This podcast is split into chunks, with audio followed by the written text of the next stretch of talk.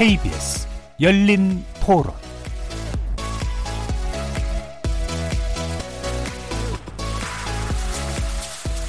안녕하십니까. KBS 열린 토론 정준희입니다.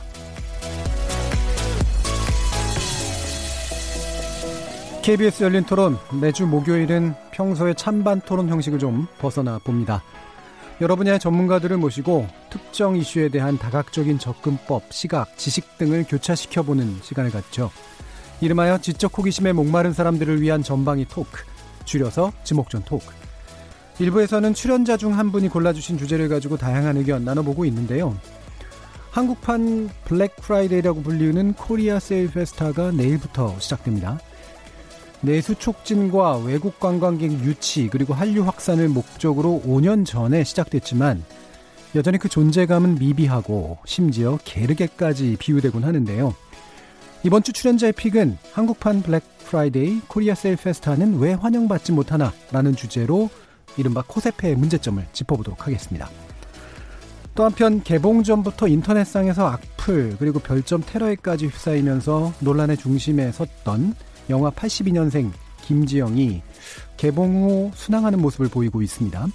원작 소설의 화제성은 꾸준히 이어져서 한국을 넘어 중국, 일본, 대만 등 해외로까지 확장되고 있는데요. 그래서 이번 주 제작진의 픽은 82년생 김지영 논란 너머라는 주제로 우리 사회 페미니즘의 상징이 돼버린 82년생 김지영을 둘러싼 논란과 그것의 사회적 함의에 대해 출연자들과 함께 다양한 의견 나눠보겠습니다. KBS 열린 토론은 여러분들과 함께 만듭니다. 청취자들도 지목전 토크 함께 하시면서 오늘 주제 관련해 다양한 의견 보내주시기 바랍니다. 토론에 참여하실 수 있는 방법 안내 드릴 텐데요. 문자로 참여하실 분은 샵9730 누르시고 의견 남겨주시면 됩니다. 단문은 50원, 장문은 100원의 정보 이용료가 붙습니다. KBS 모바일 콩, 트위터 계정 KBS 오픈을 통해서도 무료로 참여하실 수 있습니다. 청취자 여러분이 KBS 열린 토론의 주인공입니다. 청취자 여러분의 열띤 참여 부탁드립니다. KBS 열린 토론 지금부터 출발하겠습니다. 살아 있습니다. 토론이 살아 있습니다. 살아있는 토론, KBS 열린 토론. 토론은 라디오가 진짜입니다. 진짜 토론, KBS 열린 토론. 자, 그럼 오늘 함께 하실 분들 소개할 텐데요. 경제는 좌도 우도 없다. 참 좋은 경제연구소 이인철 소장 나오셨습니다. 네, 안녕하세요. 이인철입니다. 자, 문화비평가 이태광 경희대 교수 나오셨습니다. 네, 반갑습니다. 이태광입니다. 나라를 걱정하는 과학자 이종필 건국대 교수 나오셨습니다. 안녕하세요. 이종필입니다. 규정을 거부한다 한국 여성 변호사의 손정혜 이사도 함께 하셨습니다. 안녕하세요. 손정혜입니다. 자, 이렇게 경제 전문가, 법률 전문가, 문화비평가, 그리고 물리학자까지 각기 다른 전공, 개성을 가진 네 분의 출연자와 함께 만들어가는 지적 호기심에 목마른 사람들을 위한 전방위 토크, 줄여서 지목전 토크. 오늘도 다양한 의견 기대해 보겠습니다. KBS 일라디오 채널은 유튜브 영상으로도 생중계되는데요. 유튜브 들어가셔서 KBS 일라디오 또는 KBS 열린 토론 검색하시면 지금 바로 저희들이 토론하는 모습 영상으로도 보실 수가 있습니다. 구독 많이 눌러주시고요. 의견도 많이 달아주십시오. 나중에 팟캐스트로도 들으실 수 있고 매일 새벽 1시에 재방송도 됩니다. 자, 이렇게 함께 할 방법까지 안내 드렸고요. 지목전 토크 출연자의 pick부터 시작해 보겠습니다. KBS 열린 토론. 블랙 프라이데이 같은 때는 대폭 할인이라서 그런 건 좀 좋은데 우리나라는 그 정도는 아닌 것 같아요. 겉으로는 그렇게 얘기를 하지만 내용면으로 보면 그렇게 많은 할인율이 아닌 것 같다는 거죠. 비교해 보니까. 평소에도 나는 그냥 아울렛을 많이 가기 때문에 그런 세일에 직접 동참은 안 했어요. 더 할인율이 높아질 때는 좀 더 사게 되죠. 눈 가리고 아웅하는 듯한 느낌을 받았어요. 크게 매력이 없는 할인 제도를 갖고 얘기를 하다 보니까 소비자들을 우롱하는 게 아닌가 생각이 들 때도 있고요. 후배 중에는 블랙 프라이데이 때나 이때 예를 들어서 뭐 500만 원짜리 하더라도 200만 원대 이런 매력이 있으니까 해외에 나가 있는 그 TV들을 역수입해서 설치를 하는 친구들이 있는데 할 거면 제대로 하는 게 낫고 아니면 안 하는 게 낫지. 요번에 얘기 들었거든요. 예. 지금 경기가 너무 안 좋잖아요. 거의 뭐 제2의 IMF다 뭐다 막 이런 얘기까지 들리는 판국에 근데 전체적으로 개선이 안 된 상태에서 그것만 한다고 해서 사람들이 지갑을 열 것 같지는 않아요.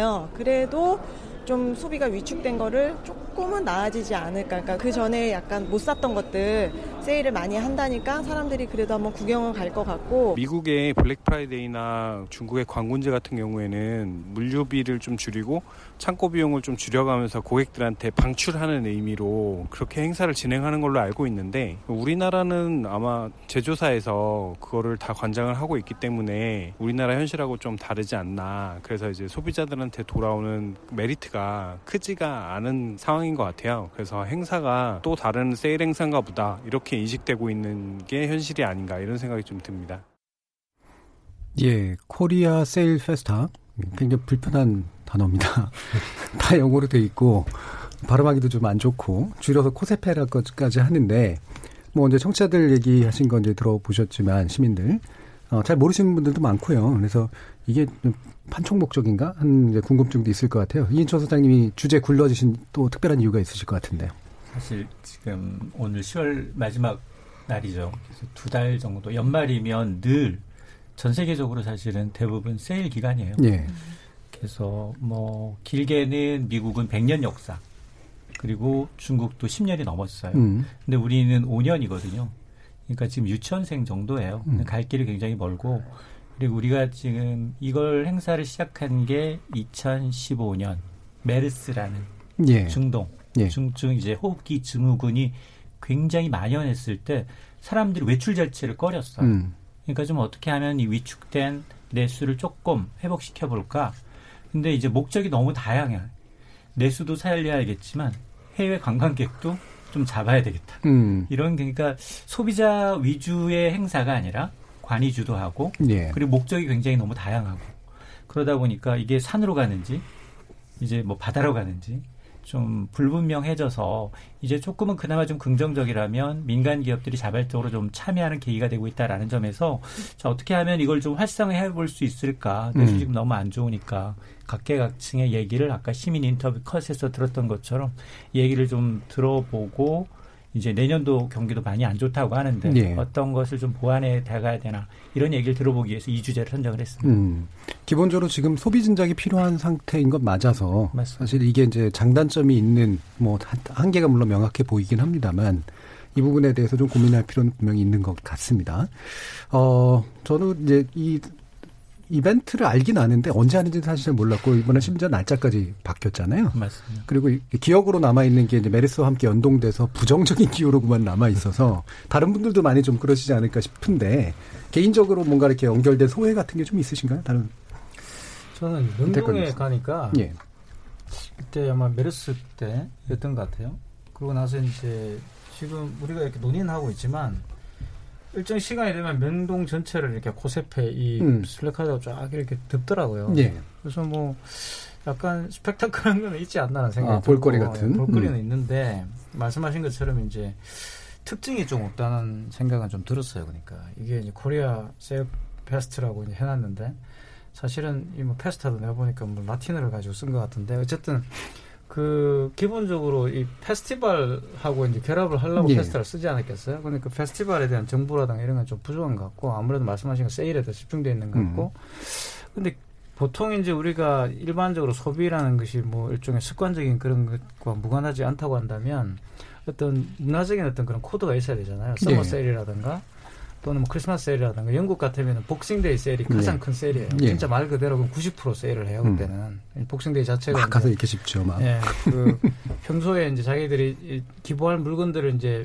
교회 거기에 넣어놨다가 이제 그걸 개봉하는 날이에요. 예. 그날이. 그래서 다 이제 가난한 사람이 나눠주는 그런 날이기 때문에 상징적인 의미가 있는 거죠. 그래서 우리가 좀 그런 상징적인 날에 이런 걸 정해서 말 그대로 이제 축제처럼 하면 좋지 않을까라는 생각. 그러면 어차피 이거는 한국 같은 경우는 지금 항상 연중 세일이기 때문에 우리가 사실 제가 저 같은 홈쇼핑 들어가 보면 또 예. 아니면 뭐 인터넷 쇼핑 들어가면 좀 세일이잖아요 보면은 세일 찾아서 우리가 구매하는 게 한국의 일상이기 때문에 오히려 이런 행사는 어, 관광객들을 대상으로 하는 게 낫지 않을까 하는 생각도 들고 개인적으로는 그런 예. 생각이 좀 들었어요 보면서 음, 실제로 이제 명동에 이제 그것처럼 되는 게 사실 한국 사람들이 명동에 쇼핑하러 가지는 않는데 외국 분들을 네. 대상으로 하는 측면은 분명히 있긴 있는 것 같아요. 아닌 것 같아요 이런 것도 막 걸려 있고 약간 예. 좀 이국적이더라고요 아니 저는 손정혜 변호사가 가장 해외 직구 같은 거 잘할 것 같아요. 저요 의외로 또 제가 물건을 잘 안 삽니다. 어떠 하나 사면은 10년 입고 예. 좀 지저분해진 버려 물건 구매 잘 안 하는데 인터넷 쇼핑은 자주 하죠. 먹을 것, 뭐 그렇죠. 화장품 뭐 이런 음. 것들. 해외 직구는. 해외 직구도 거의 안 해요. 음. 영양제 하나만 토- 고유 통관 번호라는 게 필요하죠. 예, 예. 남편 걸로 거 심지어 기억이 안 본인 나. 것도 아니고. 기억이 안 났어. 예. 근데 일단. 제가 저는 제가 인터넷 쇼핑하면서 느끼는 건데 우리나라 사람들이 어 그럴 수밖에 없는 구조가 세일에 대한 신뢰도가 없어요. 예. 예. 왜냐면 이거는 사실 대형마트들이 굉장히 잘못한 건데 여러 번 기사도 냈지만 1 플러스 1이라서 샀는데 데 원래 또, 부풀렸다가 가격을 그렇죠. 네. 그렇게 한 거지. 그런 전례들이 너무 많았고 그걸 공정위에서 또 제대로 처분하지 않고 그냥 손방망이 가진금 되게 적게 해서 나간 경우들이 꽤 있어가지고 이 예를 들면 30% 세일한다고 해서 한 가격 한 60% 올린 다음에 30% 세일하고 막 이런 기업들의 전례들을 너무 많이 보니까 세일이라고 붙었다고 하더라도 뭘 하냐면 저는 마트에서 휴대폰을 켜요. 음. 그리고 그 가- 상품의 가격 적정 비교. 가격을 봐서 아 이게 진짜 30% 세일인가 검색을 해요. 음.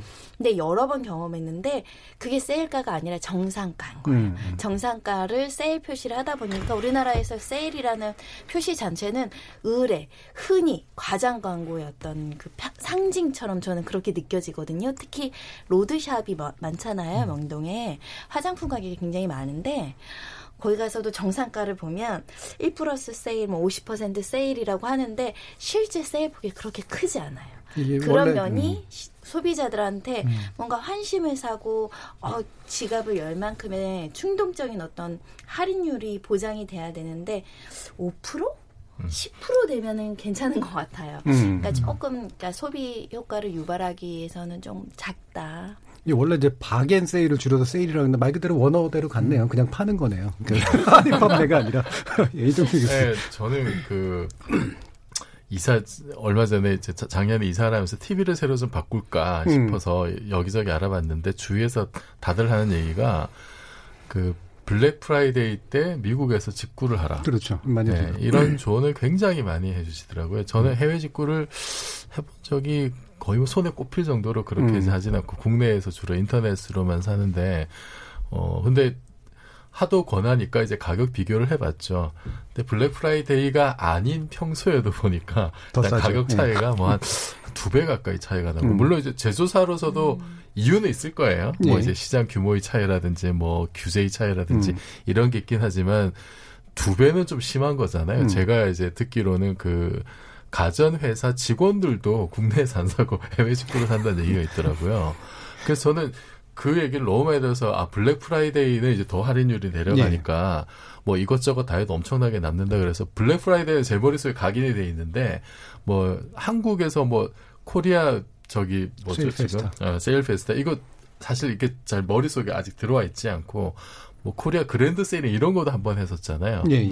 그러니까 아직 이게 뭐 만약에 이게 정말로 사람들이 야 거기 진짜 이, 이 행사 때 굉장히 싸다라는 음. 게 임팩트가 있었으면은 각인이 됐을 텐데 아직은 이런 게 있는지 없는지 그리고 이제 방금 말씀하셨듯이 어디서나 볼 수 있는 연중 세일의 그냥 뭐 또 다른 버전이 아니냐 그리고 뭔가 한국형 이게 붙어가지고 잘 된 거 제가 별로 기억이 없어요. 네. 보면 블랙 프라이데이나 광군제나 이런 거는 사실 그냥 그 자체로 고유 명사잖아요. 뭐 음. 아메리카나 Chinese 이런 게 붙은 게 아닌. 음.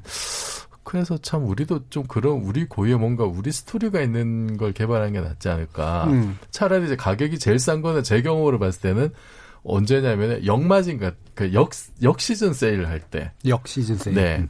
그러니까 이제 겨울 제품을 여름에 다 적고 뭐, 여름 네, 여름. 들어갈 때 겨울 제품 음. 이때는 정말로 할인율이 어마어마하게 그 일부 품목에 따라서 정말 90% 가까이 가는 게 예. 있거든요.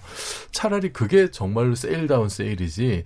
어 지금 뭐 코리아 저기 세일 페스타나 이런 데서 보는 거는 좀 너무 약하지 않나 싶어요. 네, 일단 다들 물건은 안 사시는 것 같고요. 보니까. 어, 지금 마- 말씀 나온 것처럼 여러 가지 블랙 프라이데이랑 광군제랑 이제 비교를 계속 해주시잖아요. 이인철 소장님이 보시기에 이제 이게 핵심적으로 어떤 배경 차이가 있는 것 같으세요? 아, 일단은 우리는 목표가 되게 커요. 음. 늦게 출발했지만 내수도 잡아야 되고요. 그리고 타겟층이 국내 소비자뿐만 아니라 해외 소비자를 예. 잡으려는 목적이 커요. 거기다가 유통업체도 잘 물건을 많이 팔아야 되지만 전통시장도 살려야 돼요. 음. 그러니까 그렇죠. 예. 1부터 100까지 다 만족시키는 건 불가능해요. 음. 아까 얘기했잖아요. 5년밖에 안 됐잖아요. 그리고 관이 주도했잖아요. 근데 지금 그 미국판 블랙 프라이데이는 민간이 주도했고 역사가 100년이 더 됐습니다.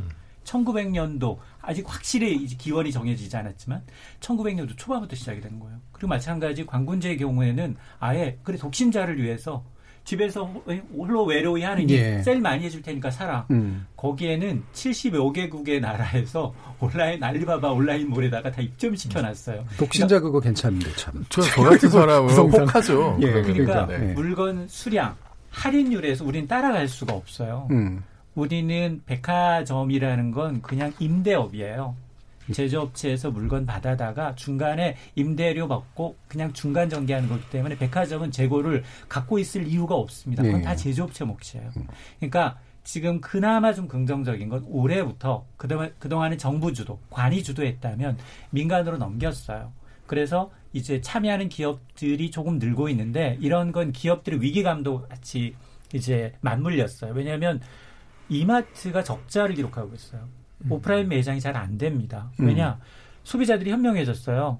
아, 이마트 오프라인 매장 가봤더니 가격 비교를 현, 현장에서 가능하잖아요. 스마트폰으로. 음. 가격이 워낙에 저렴한 것들이 널려 있는데 구태여 거기가 살 이유가 없다는 겁니다. 거기에다가 한 물건 하나만 구매하면 새벽 배송해 준다, 총알 배송해 준다, 다음 날 이길 배송해 준다, 당일 배송까지 나오고 있거든요. 이러니까 경쟁력이 안 되는 거예요. 음. 그래서 이번에 이제 무슨 뭐 쓱데이라고 해서 그룹 차원에서 정말 하는 기업들이 유통업체들이 늘어나고 있다. 이건 굉장히 반가운 시그널이에요. 기업들이 느껴야 되거든요. 위기감을. 예. 그 위기감을 느끼고 정말로 소비자들의 마음에 다가설 수 있는 상품을 내놓고 할인을 높여야 돼요. 그러니까 긍정적인 변화인 건 맞다. 그럼에도 불구하고 아직 소비자한테 각인이 안 되고 있어요. 내일부터 세일인데 온라인에서는 마케팅을 하는데 소비자들이 잘 몰라요. 정말 하는 거 맞아요? 라고 물어보고 있어요. 그 구조적인 측면 하나 더 있고 또 그 IT 강국. 우리는 앞서 얘기했지만 오프라인 백화점은 1년 내내 할인이고요. 그 다음에 온라인 최저가는 늘 더 싸요. 음. 늘더 싸요. 그러니까 가격 측면에서 우리가 경쟁력이 안 되는 겁니다. 그러니까 그나마 이제 저는 앞서 이제 아마 타겟층을 좀 완전히 정말 내수 목적이라면 소비자 위주로 가야 되거든요. 소비자 위주로 가야 되는데 내수 시장 살려야 되니까 유통업체들 저거 한 달에 두 번씩 쉬는데 저 평일로 옮겨줘 말아줘 정부는 중재를 안 하고 있어요. 왜냐하면 골목 상권 살리기 차원에서 유통업체가 너무 물건을 많이 팔면 분명히 전통시장은 손해를 보거든요. 음. 그러니까 여러 가지가 다 걸려 있는 거예요. 그러니까 유통 문제, 내부 물류 문제 이런 문제들이 다 걸려 있어서 너무 더디다. 그래서 소비자들이 보았을 때는 아, 지금 생색만 내는 가면 10% 할인해 주는 여느 때와 다름없는 핫사일 행사구나. 이렇게 지금 간과가 되는 거예요. 음. 지금 이제 원래 기간이 9월부터 10월 초였는데 이제 11월 1일부터 1일부터 내일부터 22일 까지. 22일이잖아요. 날짜 변경 배경이 있나요? 이것도 사실은 그동안은 처음엔 2주였어요. 2000 이제 박근혜 정부 시절이었죠. 예. 메르스 사태 때는 2주였고 그 당시에는 코리아 그랜드 세일이라고 해서 외국 관광객을 대상으로 명동 같은 데서 세일했고요. 음. 그걸 또 합친 겁니다. 그 다음에부터. 예. 그러면서 이제 점점점 목표가 커지는 거예요. 외국인도 잡고 내국인도 잡고. 그러면서 아 봤더니 11월 11일은 광군제는 좀 피해 보자. 처음에는 음. 광군제는 워낙 뭐 전 세계적으로 유명해져 버렸고요. 예. 이제 블랙 프라이데이를 이제 넘는 그런 수준까지 왔기 때문에 거길 좀 피해 보자라고 했는데 근데 또 광군제 시절에 또 이제 그 가장 많이 이 중국인 관광객들이 움직이는 기간이기도 합니다. 그러다 보니까 날짜가 이제 조금씩 조금씩 뒤로 온 거예요. 그러면서 11월 초부터 20일로 돼 있는데 어쨌든 지금 가장 중요한 건 이제 여러 개 목표를 다 담는 게 아니라 타겟 마케팅으로 정말 소비자들이 원하는 우리 해외 직구가 점점 매년 늘고 있어요. 그러니까 이번 코리아 세일 페스타보다 우리 소비자들은 광군제 날짜 기다리고 있고 미국의 블랙 프라이데이를 기다리시는 분이 더 많거든요. 이걸 잡아야 되는데 우리는 해외 관광객도 잡고 내수도 잡고 전통시장도 잡고 유통업체도 잡고 이런 다 네다섯 가지 이제 토끼를 다 잡기 위해서 하다 보니까 굉장히 좀 뭐라고 해야 되나 모양은 굉장히 좀 해야 크게 판은 벌려놨는데 실속은 되게 없는 이제 셀 행사로 좀 전략하고 있는 겁니다. 예, 날짜가 그러니까 결국 방송국 프로그램 편성법이라고 되게 비슷하네요. 똑같아요. 이거저거 이것저것 피하고. 피하고. 아니 그 문제가 요번에 공정위에서 말씀하셨던 것처럼 뭐 미국 같은 백화점이면 아예 그냥 매입이라고 하죠. 물건을 사요. 예. 사서 이제 내 물건이니까 내 가격을 결정해서 세일폭을 정하기가 어떻게 보면 재량 범위가 상당히 있는데 우리나라 같은 경우는 백화점이 아까 임대업 받듯이 수수료를 낸다고 했잖아요. 뭐 위탁이든 뭐 매장 임대료를 내든 결국 세일 폭을 유- 유통업체가 아니라 그 제조업체들에서 납품업체들이 음. 감당을 해야 되니까 공정위에서 요번에 특약 매입 지침을 바꾸겠다. 반반씩 부담해라. 그, 그 공동으로 판촉하는 행사에 소요되는 비용도 반반으로 하라 또 유통업체가 굉장히 반발했어요. 음.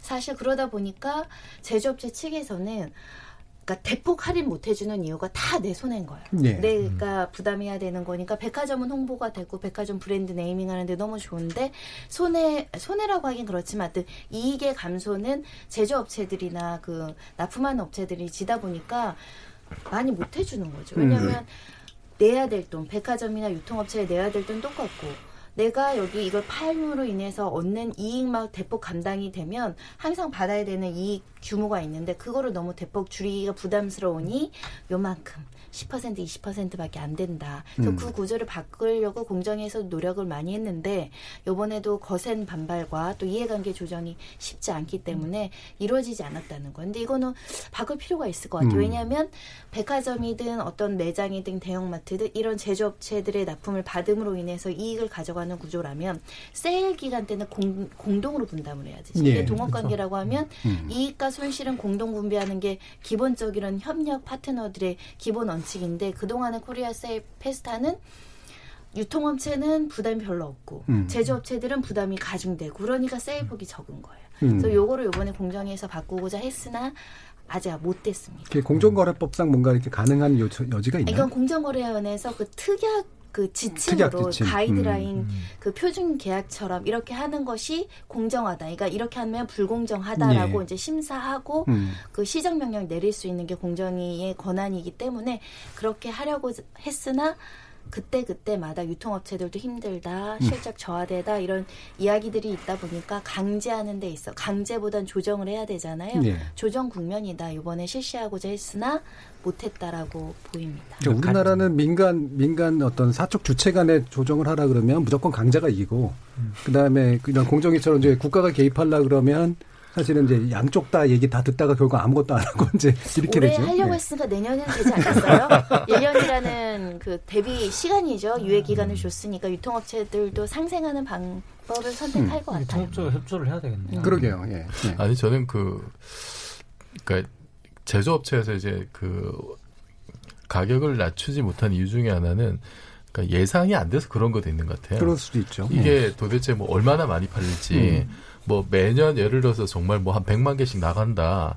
그러면은 뭐 어느 정도 뭐 이번에는 약간 뭐 손해를 감수하고서라도 뭐 이 물량을 밀어내겠다라는 계, 계산이 서면 그러면은 예측이 가능하면 뭐 대비가 되고 다음에 이제 반영을 할 텐데 지금은 이제 규모도 미미한 데다가 들쭉날쭉하고 이러면은 뭐 굳이 이거를 그런 리스크까지 감수할 감수할 필요가 있을까라는 생각할 것 같아요. 예.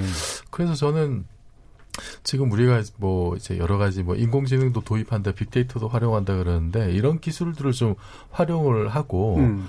그래서 그 정말로 그 지금 관에서 주담해서 이게 지금 내수 진작이 필요하다, 내수를 살려야 된다, 경기 침체 벗어나야 된다라고 하는데 이거는 그냥 정책 담당하시는 분들의 고민이고 소비자들 입장에서는 아니 무슨 우리 입장에서는 지금 뭐 돈도 없고 소중하게 돈을 안 쓰는 게 이득인 상태죠. 필요한 예. 물건을 정말 적정 가격에 달라는 게 음. 목적인데 그 시각에서 봐야 되는 거거든요. 그러면은 정말 우리 지금 온라인 쇼핑을 많이 하면 축적된 빅데이터가 분명히 있을 거란 말이에요. 음. 그거를 그럼 조사해서 사람들에게 정말로 필요한 게 뭐고 지금 필요한 게 뭐고 사람들이 그럼 적정 가격 지금 평균 가격에서 얼마나 더 떨어지면 사람들이 정말로 지갑을 열 건지 이런 거 연구하면은 금방 나올 거거든요. 예. 그리고 근데, 그거를 음. 그거를 기반으로 해서 좀 더 사람들을 예를 들어서 뭐지 이런 거 뭐 공동 구매를 하기 위해서 사전에 뭐 한 만 명 모이면 할인율이 더 떨어지게 한다라든지 음. 일정 규모 이상의 사람이 미리 이제 사전 구매 예약을 해놓으면은 거기에 따라 할인율을 좀 낮춰가지고 그러면은 업체들도 예상을 할 수 있는 거잖아요. 음. 아 이번에 사람들이 얼마 모여 어느 정도 나와 있다. 이렇게 자꾸 이제 좀 연차가 지날수록 데이터를 쌓고 예측 가능성을 높이는 방향으로 좀 이게 음. 진행돼야 되지 않을까. 정부는 거기에서 너무 나서려고 하지 말고 거기에 필요한 어떤 제반 좀 이제 그 준비를 좀 해주는 그런 백업 좀 일을 좀 열심히 해줬으면 예. 좋지 않을까 싶어요. 이 페스타를 준비하는데 작년 예산이 50억. 음. 요번에 줄어서 27억이래요. 이런 예산 써야 되는가 싶은 그 이제 홍보 예산이겠죠, 네, 상당 홍보 부분이. 예. 예산인데요. 음. 민간 주도로 해야 되는 예산이 맞지 않을까 음. 말씀하신 뭐 취지로 민간에서 이게 과연 이해관계가 음. 있을지 금방 말씀하신 것처럼 유통업체나 음. 제조업체나 봤을 때 이걸 세일을 해가지고 남는 게 없을 것 같거든요 그분들에게는 음. 그래서 저는 이런 생각이 드는데 뭐 기왕 이제 뭐 정부가 투자를 해서 하려고 그러면 좀 정부 이 이거 기획하시는 분도 별로 구매를 안 하시는 분들이 기획을 하시는 것 같아요. 그러니까 물건 사본 적이 저희 같은 때문에 이런 거 하지 거죠. 싶은데 예. 왜냐하면 우리가 물건이 무조건 싸다고 요즘 소비자가 사는 게 아닙니다. 그렇죠. 그러니까 예, 예, 싼 물건을. 사는 게 아니에요. 음, 그러니까 음. 내가 필요한 물건이 있는데 그 가격이 조금 이제. 더 음. 보통 사던 가격과 좀 다르게 파격적으로 나왔다 그러면 줄을 서서라도 사잖아요. 그게 세일 문화잖아요. 그죠? 예. 거기 복싱데이 하면은 이- 이틀 전부터 가가지고 줄 서서 사는데 애플도 마찬가지 신제품 출시하면 줄 서서 사는 그런 문화를 만들어낸 거 아닙니까? 그게 저는 세일 문화인 것 같고 그 이걸 기왕 하겠다면 세일 문화를 만들어야 된다고 생각이 들어요. 그래서 음. 이제 말씀 지적하셨던 날짜를 확정하고 예. 날짜를 그냥 정부가 이렇게 확정해 이제 11월부터 하겠다 이게 아니라 뭔가 이렇게 봐야 되는 거죠. 음. 말씀하신 빅데이터도 마찬가지라고 생각이 드는데 언제 이제 외국 관광객들이 많이 오고 또 언제 그런 이제 수매가 올라가는지 이런 것들을 확인한 뒤에 적정한 이제 네이밍을 해야 되는 거죠. 제가 볼 때는 예. 뭐 가을 세일을 하든 뭐 정해 가지고 뭔가를 스토리도 해가지고 주고. 그걸 음. 지속적으로 아니, 저는 되는 그런 거예요. 게 예를 들어서 이제 수능 끝나면 다들 그렇죠. 이렇게 엄청나게 할인들 음. 들어가잖아요. 고생했다고. 예, 수험표 들고 가면 수험표. 들고 가면은 예. 영화관 다 할인해 주고 그러면은 수험생도 고생했지만 우리 부모님들도 음. 애 키우느라 고생했다고 그날 뭐 전부 다 반값 할인 들어가고 그것만 우리는 그게 우리의 스토리잖아요. 음. 거기에 맞춰서 하면 괜찮을 것 같은데. 광복절은 어때? 광복절. 광군제. 원복에서 그465 테마도 좋아요. 예. 이 싱글들에게 특별하게 네. 테마를 그렇죠, 좀. 제공하면서 예, 예. 싱글들에게만 할인을 해주는 그런 것도 예. 괜찮은 것 같고 아, 싱글 인증해야 어차피 되네. 결혼 안 하니까 그러니까 사실 인증이 어렵네요. 민간에서 이미 자발적으로 만든 기관들 있잖아요. 뭐 네. 짜장면 데이니, 네, 뭐 젓가락. 데이니, 네. 뭐 이런 그러니까 것들이 빼빼로 데이니. 소비자 중심으로 가야 되는 이유가 사실은 제조업체들은 나름대로 고민이 좀 있어요. 음. 우리나라가 가전 1, 2위잖아요. 음. 1, 2위 업체가 있잖아요. 근데도 뭐 일부가 해외 직구를 통해서 관세 내고 그거 해도 더 낫다는 거 아니겠습니까? 그러면 사실은 그 해외, 해외에다 팔 때는 어차피 대형 유통업체의 계약이기 때문에 우리가 적정 라인만 이제 대당 얼마를 받아버리면 거기는 해가 넘이면 그 재고 처리는 온전히 그쪽 유통업체의 몫이고 음. 이 재고는 굉장히 우리는 수백만 대, 수천 대를 이제 계약하는 장기적인 고객이기 때문에 외국에다 파는 물건에 대해서는 손해를 볼 수가 없어요. 근데 음. 국내에서는 우리 소비자들이 가장 원하는 건 뭐냐? 처음 가전제품이에요. 음. 저렴하게 살 수 있는 거. 그 다음 명품입니다. 의류, 화장품 이런 것들이에요. 근데 명품은 우리가 가격 결정력이 없어요. 음. 우리 업체들이 해외에서 야, 이건 절대 싸게 팔면 안 돼. 그럼 너네 다음에 물건 안 줘. 이렇게 나오거든요. 그러니까 국내 업체들도 나름대로 이유는 있어요. 근데 지금 자발적으로 참여하는 게 좋은 게 정부가 딱 집어서 야 삼성현대 다 집어넣어. 야 니네 과거 전 1, 2위면서 왜 신제품 안 내나? 그거 팔고 싶어서 할인, 할인해. 이렇게 할 수가 없어요. 음. 왜냐하면 그 기간에 팔면 나머지 기간에 물건 팔리겠어요. 그러니까 그 나름대로 그 애로점이 분명히 있어요. 그럼에도 불구하고 소비자 위주로 가야 된다는 게 우리는 지금 판매상도 눈치 보고 그다음에 유통업체 전통상인도 눈치 보고 하면서 타겟 마케팅이 안 되고 있고 너무 광범위하게 설정해서 처음부터 다 잡고 싶고 예. 실적은 나오고 싶고 내수는 소비는 진작을 시키고 싶고 사실은 코리아 세일 페스타에 가서 전통시장 가서 살 물건이 기억이 남는 게 없잖아요. 사실 그 2015년 처음 한다 그랬을 때 제가 그 들어는 가봤거든요. 살 게 진짜 없었어요. 네. 살게 그러니까 없잖아요. 뭔가 사고 싶게 만드는 마음도 잘 안 들고 네. 값이 싸다는 생각도 사실은 별로 안 들었고. 네. 그렇다고 뭐- 해서 뭐 고추 세일할 것도 아니고 음. 배추 세일할 것도 아니고 이게 너무 맞지 않는 걸 우리는 우리 지형에 맞게끔 한국형이라는 이름으로 음. 여러 개를 다 구색을 맞추려다 보니까 오히려 행사가 행사 같지 않은 행사가 음. 돼버리는 거예요. 그러니까 그나마 좋은 변화는 뭐냐? 아 이런 유통업체나 그리고 이제 제조업체가 서로 이제 협상할 수 있는 음. 아 우리의 유통 구조가 이게 문제가 있고 해외랑 비교해서 가격이나 이제 물량 측면에서 굉장히 열악하구나. 이걸 인정하기 시작했기 때문에 이에 대한 해법을 마, 이제 논의를 해야 된다는 그런 예. 이제 과제를 던져주는 거죠. 아까 이제 관에서 이제 민간으로 넘어갔다라고 이제 얘기를 하셨잖아요. 그러면 그 주체가 누군지가 되게 궁금한데요. 주체가 그러니까 민간의 이제 유통 구조 그동안 했었던 게 한 400여 개 업체가 있어요. 네. 그리고 이제 올해도 한 500여 개가 넘게 참여를 하고 있는데 그런 관주도 유통협회의 대부분 유통협회. 그리고 음. 이제 뭐 이제 뭐 어차피 골목 살리기 상권하고 예, 이제 예. 중소기업 상생해야 되니까 상생해야 하는 이제 업체들끼리 이제 논의를 하는 거죠. 음. 그러다 보니까 지금 홍보하는 돈 얘기했는데 동부 정부 돈은 어떤 거냐? 아이돌 그룹 섭외하는 데 써요. 예. 포스터 붙여야 어, 되니까 뭐, 음. 어, 거의 대부분 그쪽에 나가요. 음. 그러니까 그럼 아까 이제 이종필 교수님이 지적하신 대로 뭔가 빅데이터를 공유하고 새로운 마케팅 기법을 만들고 이러려면 데이터를 가지고 있는 업체들이 일단 참여하고 그다음에 이걸 낼 생각을 해야 되잖아요. 그거를 그쵸 그게 사실은 이제 그 영업 기밀이라든지 그렇죠. 아니면 네. 이제 개인 프라이버시라든지 음. 이런 거랑 다 걸리기 때문에 익명성을 보장을 하면서 그 서로가 원하는 데이터를 공유할 수 있는 그 인프라를 사실 만들어야 되는데 예. 이거를 제일 잘할 수 있는 건 사실 저는 정부인 것 같아요. 정부가 음. 나서서 조정을 하고 그런 기밀 보장해주고 어 그리고 정부가 가지고 있으면 사실 누구라도 이걸 법령으로 이렇게 익명을 보장해서 그 누구나 쓸 수 있게 뿌리면은 그러면은 아주 영세한 업체라도 거기서 자기 원하는 정보를 이제 얻을 수가 있죠. 이건 서로가 좀 그 오픈 소스 시대에 맞게 음. 좀 이거는 다 같이 좀 그 지혜를 발휘하면서 좀 나가야 되지 않을까. 정부가 좀 집중해야 될 부분 저는 이런 거라고 봐요. 음. 그 공공의 이제 인프라적 성격이 강한 그런 부분에서 좀 힘을 써야 되지 않을까. 음. 근데 이제 그게 공, 정부가 할 수 있는 건 공공 데이터를 공개할 수 네. 있, 겠는데 네. 그러니까 개인 정보를 제거한 채. 네. 근데 사실은 이제 상당히 그 판매 데이터 같은 경우는 굉장히 큰 그 온라인 업체들 네. 이런 데들이 되게 유효한 정보를 가지고 있을 거라 사실은 그거를 정부가 내라라고 얘기하기는 상당히 그거는. 예, 그, 그거는 쉽지는 않겠죠. 예. 네. 네. 되게 쉽지 않은 음. 결론이 났습니다.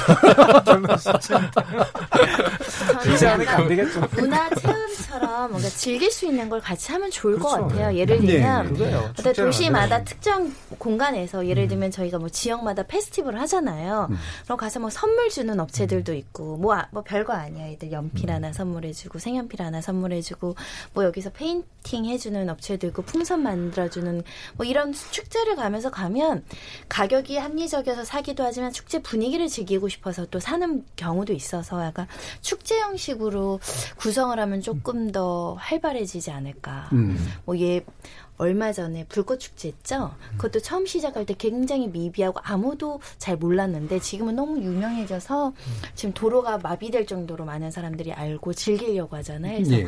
이 세일도 페스타라는 건 즐겨야 되는데 즐길 어떤 문화적 요소가 가입돼야 된다. 단순히 물건을 구매하고 사는 거는 가격만 보잖아요.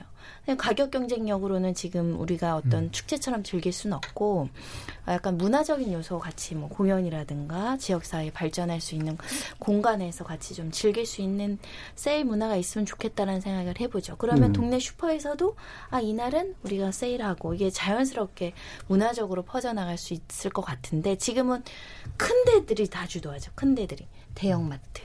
예 그러다 보니까 조금 더 가시감이 있는 것 같습니다. 예.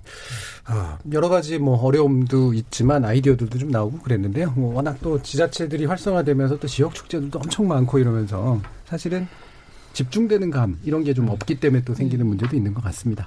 자, 그럼 지금부터 토크가 진행되는 동안 어, 청취자들이 보내주신 의견 들어보고 갈게요. 정의진 문자 캐스터. 네, 안녕하십니까. 문자캐스터 정의진입니다.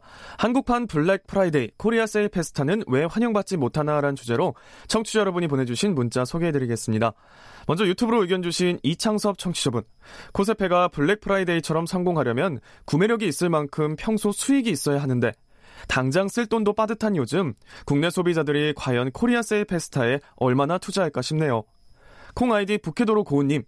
유통업체가 제조사의 물건을 매입해서 파는 구조가 아니기 때문에 결국 유통 구조상 한계로 코세페 같은 행사는 성공하기가 불가능할 듯 싶네요. 콩 아이디 경제가 춥다 추원님 세일에 대한 신뢰가 없다는 말씀에 격하게 공감합니다. 심지어 오늘 샀는데 다음에 더 싸게 팔면 어쩌지 이런 생각한다는 게 씁쓸합니다. 도대체 기업들이 얼마나 마진을 붙이는 건지 만약 원가 공개를 한다면 대한민국 전쟁 날지도 모릅니다.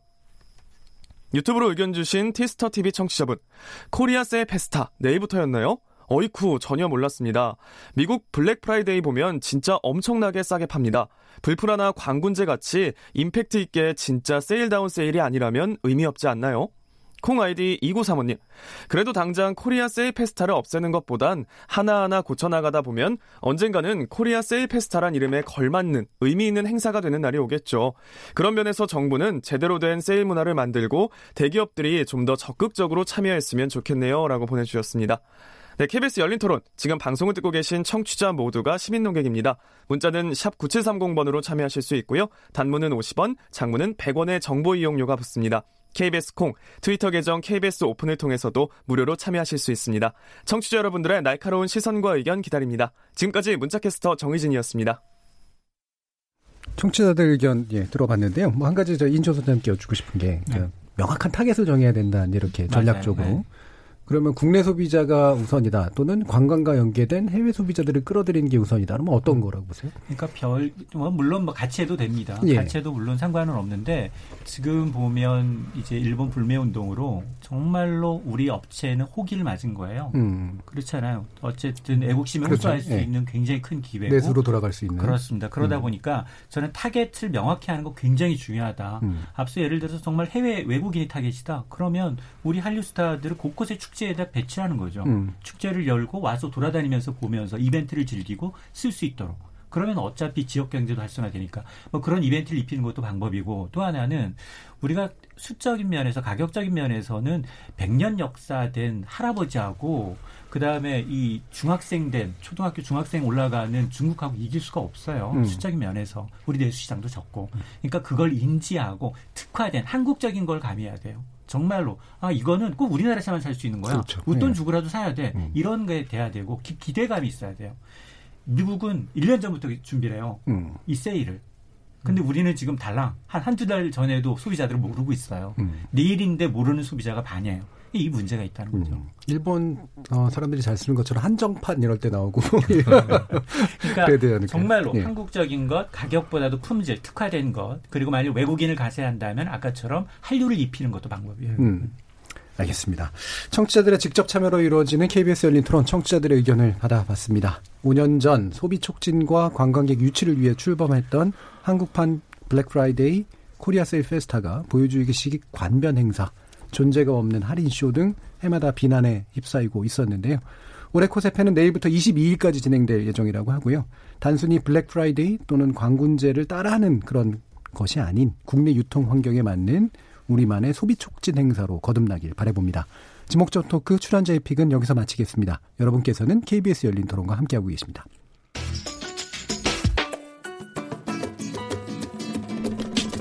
묻는다, 듣는다, 통한다. KBS 열린 토론. 듣고 계신 청취자 여러분, 감사드립니다. 들으면서 답답한 부분은 없으신가요? 궁금한 점은요? 그렇다면 함께 토론에 참여하시죠. 유료 문자 9730을 이용하시면 됩니다. 단문은 50원, 장문은 100원의 정보 이용료가 있습니다. 스마트폰 어플리케이션 KBS 모바일 콩을 통해서도 무료로 참여하실 수 있습니다. KBS 열린 토론은 언제나 열려 있습니다. 듣고 계신 KBS 열린 토론은 매일 밤 1시에 재방송됩니다. 82년생 김지영 받습니다. 처절하다고 할까? 젊은 나이, 어린 나이 이렇게 살아야 되냐? 뭐 생각만 해도 가슴이 굴하죠. 딸 둘이 있죠. 그게 더 마음 아프죠. 내가 열심히 살고 열심히 해서 잘 살 수 있는 나라가 아니고 너무 힘들고 젊은 애들이 결혼을 하면 집도 하나 살 수 없는 그런 것 때문에 나는 그렇지 않나 생각이거든. 지금 계속 나오는 것처럼 이제 여성, 남성 성 차별이랑 평등에 관한 부분에 대해서 그런 것 때문에 논란이 되는 것 같아. 이름을 좀 페미다 아니다 뭐 이런 얘기 나오잖아요. 많이 개선된 것 같은데 여전히 그 내상에선 차별이랑 이런 게 좀 있고 그러니까 논란이 되는 것 같습니다. 한편으로 공감되는 부분도 있었고 거기에 지지를 하든 지지를 하지 않든 아무래도 사회적으로 관심 때문인 것 같아요. 그냥 지금 어쨌든 팸이 그거 때문에 시선이 안 좋잖아요.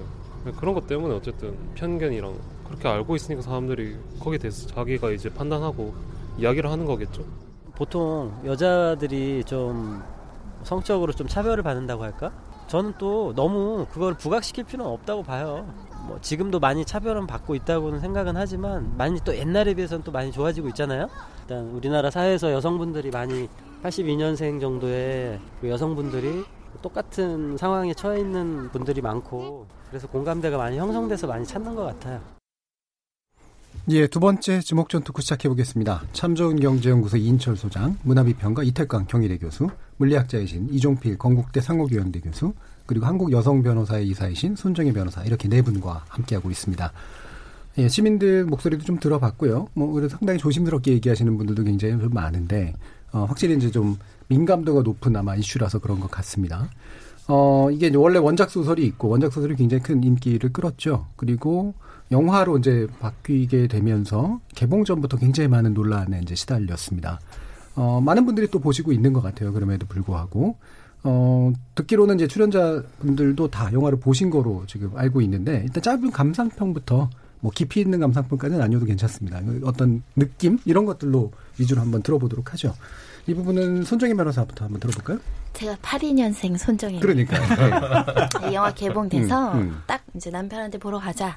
그랬더니 남편이 어 너무 좋게 잘 그렸대 웰메이드래. 근데 다음 주에 보러 가자 해서 동네 육아 동지를 모아서 갔어요.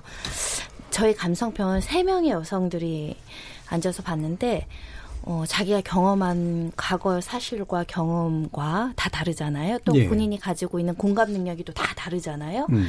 그리고 영화 장면마다 여러 가지 요소들이 개입돼 있는데 공감 지점들이 다 달라요. 음. 근데 결론적으로 새 여자가 울고 나왔어요. 음. 펑펑 울고 나와서 나와서는 어, 뭐 딱 뭐라고 얘기할 수 없는데 우리네 이야기다. 음. 농담 삼아서 이- 남편이 공유인 것 빼고 다 우리 얘기라고 각자 지점은 다른데 다 우리 얘기라고 공감하면서 볼 수 있는 영화여서 되게 좋고요. 그래서 끝나고 나서 또 모임을 하면서 그 영화 보면서 어떤 부분이 그렇게 울었어라고 물어봤는데 다 달라요. 그래서 음. 신기했어요. 같은 여자 셋이 봤는데 예. 가운 지점, 울컥한 지점이 달라서 아 이 영화가 잘 만들었구나라는 생각이 들었어요. 음, 되게 재밌네요. 그러니까 포인트는 다 다른데 전반적으로 다 공감했고 그것도 감성적으로. 네. 세 예. 명의 처지가 다 다른 거죠. 음. 같이 아홉 살 아이를 키우면서 육아 동지끼리 만나서 영화를 보러 갔지만 각자 처한 상황과 과거에 느낀 경험들이 다르다 보니까 어떤 분은 이 장면에서 울고 음. 어떤 분은 전 어떤 장면에서 울고 이분은 어떤 면부터 울기 시작해서 끝났다 이런 게 너무 재밌더라고요. 아마 그래서 지금 아까 하신 국민들 시청자분들 의견도 다 다른 게 각자의 경험이 너무 달라서 그런 것 같아요. 예. 그래도 만약에 이제 잘못 만들어지거나 이러면 나하고 비슷한 느낌이 드는 건 이런 요소인데 나머지가 다 달라서 전반적으로 싫어 이럴 수도 있는데 전반적으로 공감한다는 얘기는 또 다른 의미가 있는 것 같아요. 이정 이정필 변호사님은 어디서 울컥했어요? 저는 근데 이거 안 보신 분들에게는 스포가 될 수 있는데 간단하게 말씀드리면 거기에 무슨 중간 관리급 팀장 여성이 네. 나오는데 직장맘으로서의 애안이 약간 나와요. 음. 일을 잘해도 아 너가 남자로 태어났으면 훨씬 좋았을 텐데 이런 게 있고요. 또 네 아이들은 아무리 엄마가 밖에서 일을 해도 뭐 중학교 가면 반항하고 사고 친다 뭐 이런 죄송합니다 스포. 음. 근데 이런 지점이 내가 지금 고민하는 지점이거든요. 이렇게 예. 밖에서 열심히 활동하지만 집에 가면 애 숙제가 안 됐고 이런 걸 늘늘 고민하는데 밖에서 바라보는 시선 중에 일부가 그려진 거잖아요. 그래서 또 막 여러 감정이 휩싸였습니다. 음, 일하는 엄마로서 또 느꼈던 네. 그 부분이 제일 컸나 보네요. 그럼 정 반대에 계신 이일천 수장님 어떻게 보셨습니까? 저는 그 시어머니가 했던 말이 기억이 나요. 시어머니가 음. 이제 김지영 씨가 복직을 하고 남편이 육아 휴직을 한다고 하니까 야 남편 육아 휴직하고 네가 버는 돈으로 먹여 살릴 수 있어? 예. 확 와닿았어요. 그러니까 그 과거에 어떤 그 드라마가 있어요. 아들과 딸이라는 드라마가 기억하실 거예요. 아마 네, 한참 네. 한참 된. 네. 이제 최수동 씨하고 김희애 씨가 남매로 나왔는데 거기는 모두가 특히 어머니가 더 심해요. 그렇죠. 어머니가 네. 유독 아들, 음. 유독 아들.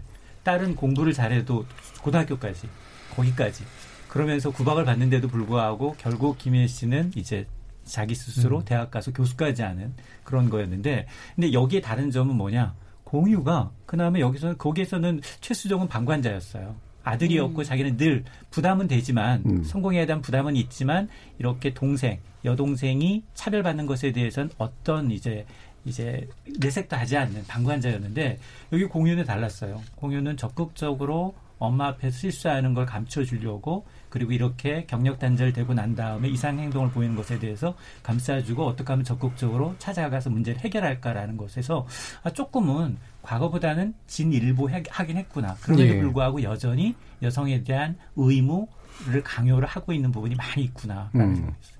공유 쪽이세요, 아니세요? 아니실 거라고 생각이 듭니다만 아니시죠? 공유보다는 조금 네, 뒤로 조금만 뒤로, 네, 조금만 뒤로 가는 걸로 공유같이 하겠습니다. 하기 힘들어요. 엄마들이 힘들어요, 진짜. 하나같이 음. 이야기한 게 가장 이상한 장면은 이상하다고 표현하는 장면은 양복을 입고 퇴근하자마자 목욕 시켜주겠다고 달려드는 게 어, 그럴듯한 남자도 있겠지만 아닌 남자들도 많은 것 같긴 한데 저 현실 속에 존재한 아빠일까 이런 모습에 이제 또 많은 사람들이 뭐 공유 저는 같은 목욕은 남편. 목욕은 저희가 직접 시켰어요. 어, 그럼 공유신데요. 아 그것만 빼고 그것만. 그럼 네, 2인철이 그- 아니라 이유로 하시면 됩니다. 이유. 그 공유 씨가 예. 그 저희 고등학교 후배거든요. 네. 그 얘기 할 줄 알았다. 왜 그러세요? 부산에서 고등학교를 나왔는데요. 제가 그 고등학교는 잘생긴 분들만 다녔나 봐요.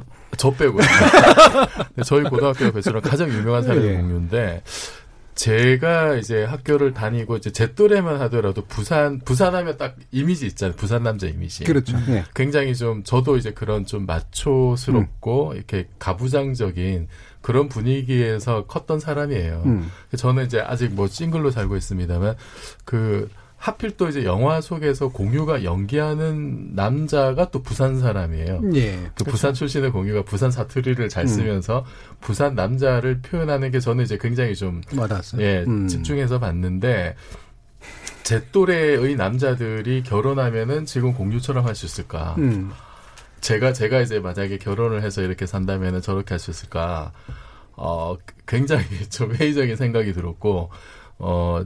그 지금 이제 뭐 공유가 저렇게 이제 하는 모습이 상당히 영화에서 가장 비현실적인 장면이라고들 이제 많이 얘기를 하는데 그런데 또 이제 보면서 또 그 극 중에서도 보면은 이제 그 정유미 씨가 또좀 약간 그 공유의 마음가짐이나 언행이나 이런 데 좀 이렇게 그 좀, 좀 이렇게 불편해하는 예, 이런 예. 부분도 간혹 나오잖아요. 그- 이제 그럼에도 미처? 헤아리지 예. 못하는.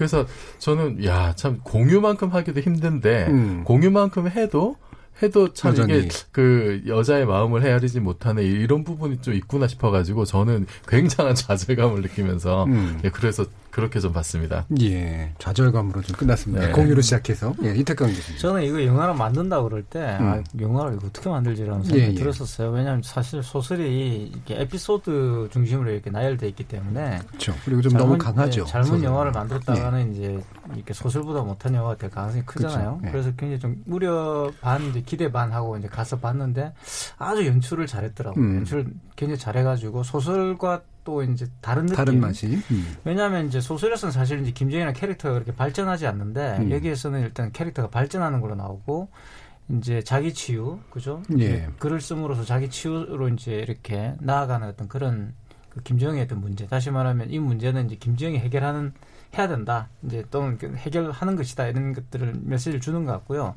또 한 가지 이제 굉장히 그 인상적이었던 것은 나쁜 사람이 아무도 안 나와요. 음, 음. 그 보니까 감독님이 직접 이제 말씀을 하셨더라고요. 그렇게 예. 인터뷰에서 음. 김도현 감독님이 어 인터뷰에서 이제 자기는 이제 어떤 특정한 사람의 잘못이라고 이렇게 이야기하고 싶지 않았다 예. 이렇게 말을 했어요. 그래서 음. 공유가 그렇게 착하게 나온 것이고 우리 또 남성분들은 공유를 보면서 저렇게 해야지라고 생각하는 것 같았어요. 그래서 굉장히 조금 흥미로웠고 그래서 이 영화는 기본적으로 그런 어떤 여성 차별이라든가 그런 문제들이 어떤 특정인들의 어떤 그런 문제라기보다 구조적 문제라는 것을 굉장히 부각시키고 있다는 예. 게 보이고요. 왜냐하면 음. 일단 시어머니도 보면 나쁜 시어머니는 일단 아니죠. 근데 음. 이 시어머니가 이제 가지고 있는 그런 가부장적 이데올로기라든가 대표적인 그 명절 장면, 음. 그죠? 그 장면에서도 감독이 굉장히 의도적으로 시댁 식구가 모이는 장면들인데 다 나쁜 사람들은 아니지만 이상하게 거기 보면은 이제 며느리는 가서 부엌에서 일하는 우리가 너무나 알고 있는 전형적인 장면들을 연출하는데 또 그걸 또 연출을 전형적으로 하지 않고 굉장히 흥미롭게 해놨습니다. 직접 보시면 아시겠지만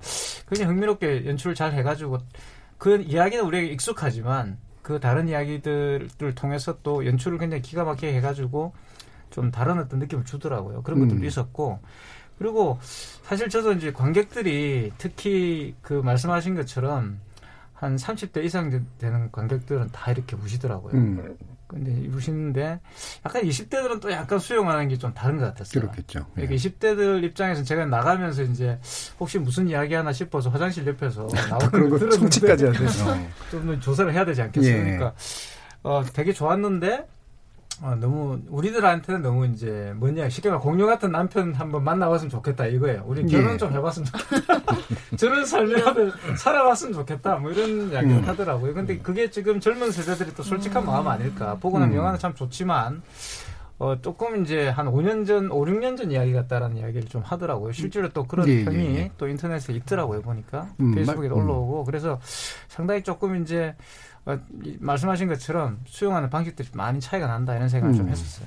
저는 인터넷 카페들을 보면서 아, 그 육아를 많이 하는 그 카페 갔는데 약간 의견이 갈린 게 여성이라고 해서 다 차별받진 않거든요. 그렇죠. 네. 그래서 여기에 공감을 못하는 엄마들도 굉장히 많은 게 뭐라고 얘기하냐면 나는 여성이어서 좋았고 나는 이런 차별을 받아본 적이 없는데 왜 이런 차별을 받는 존재로 여성을 다 상징적으로 그리냐. 피해자로. 음. 댓글이 이만큼 뭐 100개씩 쌓이다. 이것도 여성들 카페에서도 논쟁이 되는 거예요. 음. 그러니까 사실은 내가 경험을 해보지 않는 거에 대해서 이 차별적 요소를 가르치듯이 세뇌하고 가르치면 남성분들의 반발이 당연히 있을 것 같아요. 네. 근데 이게 남성과 여성의 문제는 아니더라고요. 아까 음. 우리 남편 말했지만 남편은 공감하면서 보는데 제가 마지막에 펑펑 더 운 장면은 친정어머니 부분이 음. 훨씬 더 공감이 더 많이 되거든요. 우리 사이에서 어머니의 그런 모습을 보지 않은 자녀들은 별로 없잖아요. 근데 이제 각자 처한 위치에서 나는 오히려 남자라서 피해받았다라고 생각하시는 분들도 있고 예. 어떤 분들은 난 여자로서 대우받고 너무너무 여성인 게 너무 좋았는데 왜 자꾸 이렇게 82년생이면 젊죠. 그러니까 음. 72년생으로 해야 된다, 62년생으로 해야 된다 이런 예. 이야기가 있는데 그래서 각자 경험한 것 때문에 공감 능 공감 능력의 문제는 아닌 것 음. 같고 공감할 수 있는 어떤 평가의 문제, 인생 간의 문제가 많이 갈리는 부분은 제가 봤어요. 그래서 댓글 중엔 되게 속상한 댓글도 많더라고요. 음. 그러니까 너희만 힘드냐 뭐 이런 거, 그런 그렇죠. 거죠. 네, 네. 네, 네. 근데 나는 공유도 힘들다라고 봤거든요. 그렇죠. 예. 얼마나 불편해요. 시댁에 가가지고 힘들겠죠. 와이프 힘들까봐 음.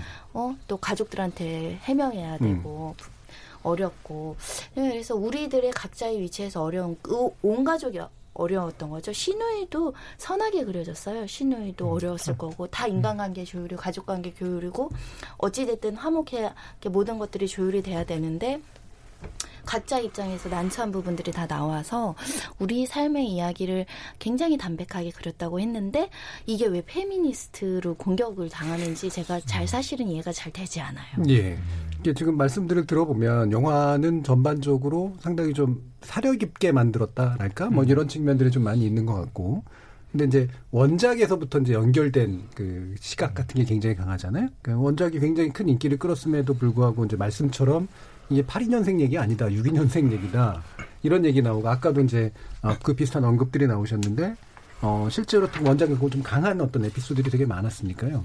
근데 이게 어, 실제로 그 우리 시대, 그러니까 이런 82년생 김정이라는 이름으로 그 시대를 보편적으로 대표할 수 있는 그런 식의 내용이냐 그렇지 않느냐에 대한 논쟁이 사실 굉장히 많이 됐던 것 같아요. 어떻게들 보세요? 저는 그 어, 소설 읽으면서 좀 이렇게 그 인상적이었던 게 그 각주들이 쭉 나오잖아요. 음. 근데 각주는 전부 다 그 객관적인 통계 자료들이에요. 네. 그 통계 자료들이 이제 소설에 무심한 듯이 이렇게 뭐그 김지영이 자라나면서 겪었던 여러 과정에 드러나는 어떤 백그라운드 사실들이 이렇게 통계 자료로 올라가고 있어서 예. 그게 소설이면서도 참 작가가 이제 이런 것도 많이 고민했겠구나 이게 너무 너무 이상한 왜 억지로 이런 식으로 막 피해자 코스프레를 하느냐라는 반론을 마치 의식이라도 한 듯이 예. 이게 지금 객관적으로 널려 있는 지표다라고 하는 어떤 뭐 보호 장치랄까 이제 이런 게 좀 느껴졌었고 그리고 영화를 보면서 느꼈던 거는 저도 이제 왜 왜 82년생일까라는 고민을 잠깐 했었는데 사실 그 82년생 김지영의 그 생애를 보면은 아주 불행한 뭐 가정이 그렇지는 않거든요. 그렇죠. 이제 IMF를 겪었지만 또 나름 잘 극복을 했고, 그러니까 우리 사회에서 볼 수 있는 굉장히 불행하고 굉장히 뭐 극빈층이고 이러지 않은 그냥 뭐 흔한 아니면 IMF를 잘 극복한 뭐 중산층 평범한 가정이고 82년생 아주 나이가 들지 않은 여자인데 이런 걸 겪고 있다라는. 음. 그래서 저는 오히려 82년생이 주는 메시지가 지금 그 한국 사회 여자들이 겪고 있는 문제가 옛날 이야기가 아니다.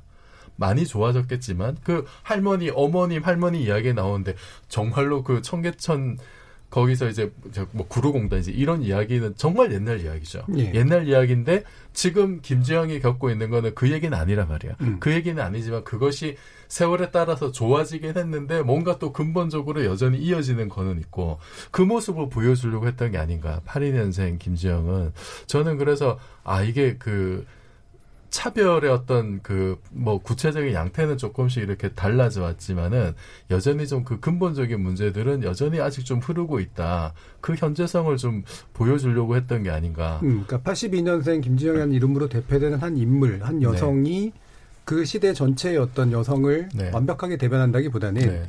여성이 차별받는 구조, 여전히 현재 네. 진영형의 구조를 그렇죠. 묶어서 이제 네. 이에게 투영시켰다. 뭐 이런 네. 식의 해석이신 네. 거죠. 예. 그 이제 윤태경 교수. 82년생인 이유는요, 이제 음. 있죠. 왜냐하면 이제 이때 그 아시겠지만 이제 전두환 정권이었고 그때 이제 그 통금도 해제되고 이제 이러면서 어 말 그대로 이제 말씀하신 것처럼 이제 나름대로 지금 우리가 살고 있는 이 세계의 어떤 뿌리 같은 게 그때부터 이제 시작됐다 말할 수가 있는데 어 그때 보시면은 제 기억으로도 그런데 굉장히 남아 선호 사상이 너무 강했어요. 아직은 남아 있었죠. 그때. 굉장히 사실 여아 낙태가 음. 여아라는 게 밝혀지면 성관배를 해가지고 낙태시키는 그런 게 외신에 나올 정도로 굉장히 심했죠.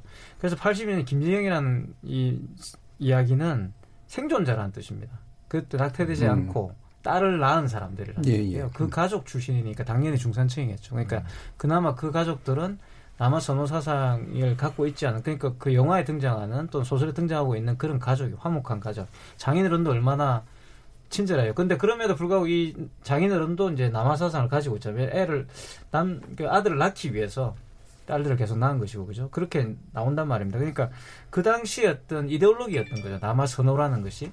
그게 이제 그걸 보여주기 위한 장치였다는 생각이 들고, 그리고 말씀하신 그걸 디펜스하기 위해서 통계를 이제 계속 이야기했는데, 어, 인구학적으로 제가 이제 알기로는 82년이 아마 그때부터 한국 인구가 줄어들기 시작하는 또 하고 맞물려 있어요. 줄어든다? 그러니까 인구 전체가 이제 계속 증가하다가 예. 인구가 이제 감소하는 거죠. 그건 이제 그런 음. 것도 있고, 그러니까 이제 생활 수준이 높아지고 그러면서 과거처럼 이제 아이를 많이 낳는다기보다는 출생자가 아마 출생자가 예, 예. 네, 전체 출생자, 인구는. 계속 인구는 늘어났지만 그런 예. 있었지만 예. 제 말씀은 출생인 예. 출생 인구가 이제 줄어드는 음. 그런 단계였다고 이제 이렇게 이야기를 하는데 그런 여러 가지 겹쳐지면서 제가 볼 때는 그런 어떤 생존자로서의 여성의 삶을 강조하는 게 원작 소설이었던 것 같아요. 예. 이제 영화는 이제 그런 어떤 생각들을 바탕에 깔고 역설적으로 말하면 이제 일반적으로 그런 어 우리가 말, 말할 수 있는 지금의 어떤 현실까지 이어지는 그, 그 이성필 교수님 말씀하신 것처럼 지금 현재는 만연한 그런 어, 여성 차별에 대한 이야기를 지금 다루고 있는 것이고 평범한 여성을 네. 중심으로 해서 근데 사실 그 공감할 수밖에 없는 게 그 소설에 나온 에피소드나 제가 이렇게 이 제 주변에 있는 여성들에게도 이렇게 이야기를 친해진 뒤에 이야기를 해보면요. 그런 이야, 일을 한동안 안 겪은 사람이 없어요 그러니까.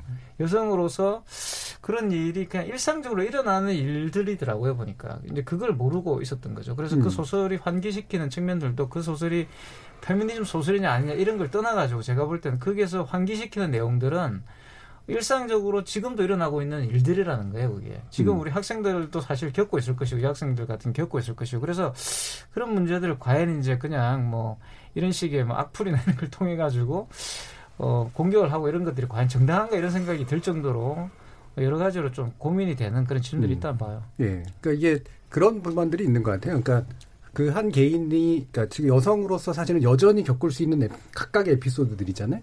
근데 한 개인에게 그게 한꺼번에 다 일어났다라고 얘기하는 건 비현실적이다라고 생각하는 부분들도 좀 있는 것 같아요. 거기서 몰카 피해 빼고는 대부분의 여성은 그렇죠. 공감이 가는. 겪죠. 음. 대부분 겪죠.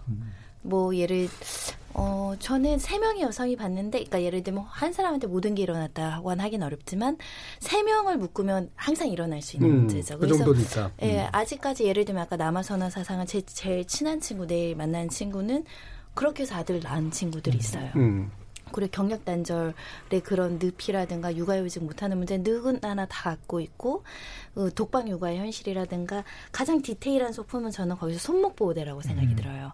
그 손목 보호대를 보면서 여성들이 굉장히 어, 가, 그 공유를 많이 했는데 공감을 많이 했는데 거기서 나오는 아주 악의적이지 않지만 그냥 나오는 차별. 우리가 맘충 얘기도 그때 토론을 했었는데 거기서 나오는 맘뭐 이렇게 어, 그 전업주부를 비하하는 표현 이런들은 많이 들려요. 많이 들리고 어, 포털 사이트 댓글 보면 수시로 보는 댓글이고 그런 면에 있어서는 이게 아주 악의적으로 한쪽 면만 보여주기보다는 일상생활에서 느낄 수 있는 사소하지만 곱씹으면 되게 기분 나쁜 예. 것들이 굉장히 많이 표출이 됐죠. 음, 적어도 이제 한두 번 다리를 건너면 사실 그 모아보면 그 경험들이 특히 예. 그뭐 성적인 침해나 이런 것들 있잖아요. 예, 몰카도 마찬가지 피해인데 그거는 제가 한번 여자들을 하면 그 어렸을 때 학교 가다 엉덩이 툭 치거나 뭐 그렇죠. 이런 바바리 예. 맨이거나 그러니까 경미하다라고 보이는 성범죄 정도는 음. 한 그러니까 정확하게 통계를 드릴 수는 없지만 절반 이상 경험을 음. 하는 것 같아요. 음. 기분 나쁜 경험들.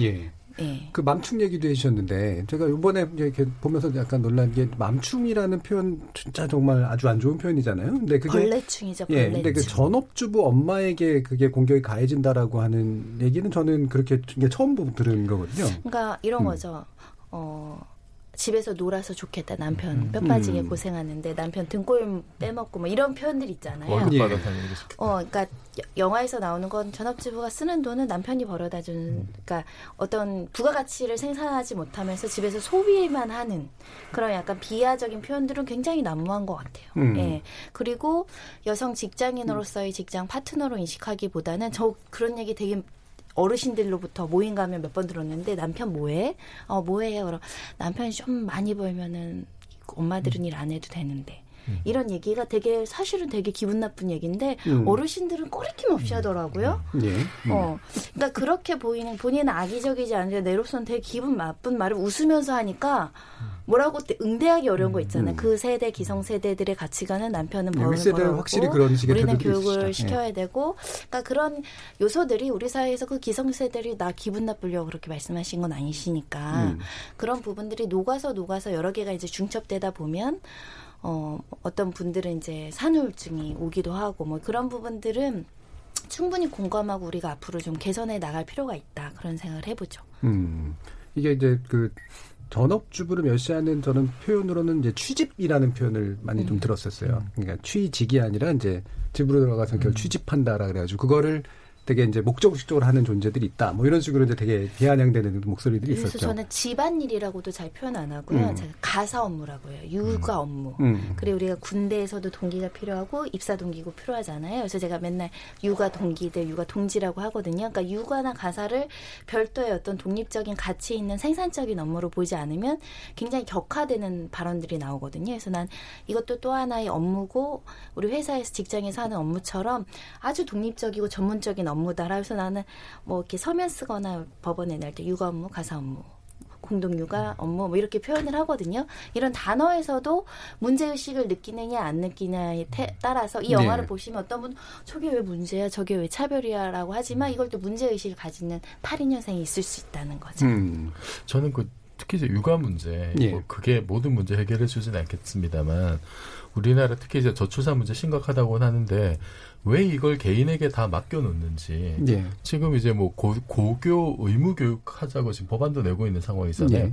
무상급식은 이미 다 당연하게 받아들이고 있어요. 그러면은 육아 문제를 국가나 사회가 공동으로 책임지는 건 너무나 당연한 발상인데 지금 뭐 유치원 3법 같은 것도 사실 맡겨 있고 정 이게 국가에서 가장 지금 정치권에서 국회나 이런 데서 가장 우선순위를 놓고 지금 해야 될 일이 아닐지 여러 가지 다양한 좀 방법들도 있을 것 같거든요. 적극적으로 지금 나서기만 하자면 좀 의지의 문제가 아닐까. 이것 좀좀 음. 해결 좀 했으면 좋겠습니다. 이게 또 아이를 키우는 문제를 보면 지금의 문화가 아이를 키우는 사람들에 대한 시선 자체가 사실 굉장히 좀 약간 거칠어요. 예. 그러니까 어, 예를 들면은 아이를 챙기는 그 사- 부모의 모습이 맘충이라는 표현도 저는 그렇게 시작된 걸로 알고 있거든요. 애만 챙긴다. 음. 음, 지 애만 챙긴다. 주변에 이제 피해를 준다. 이제 이런 식의 생각 같은 것들이 굉장히 강하고 실제로 뭐 그런 아주 안 좋은 부류의 이제 인물들이 있긴 있겠죠. 근데 그게 일반적으로 애를 키우는 사람들 전체에게 이제 뒤집어 씌워져 버리는 이런 일들이 굉장히 많거든요. 이게 사회에 기여한다라는 측면보다는 예.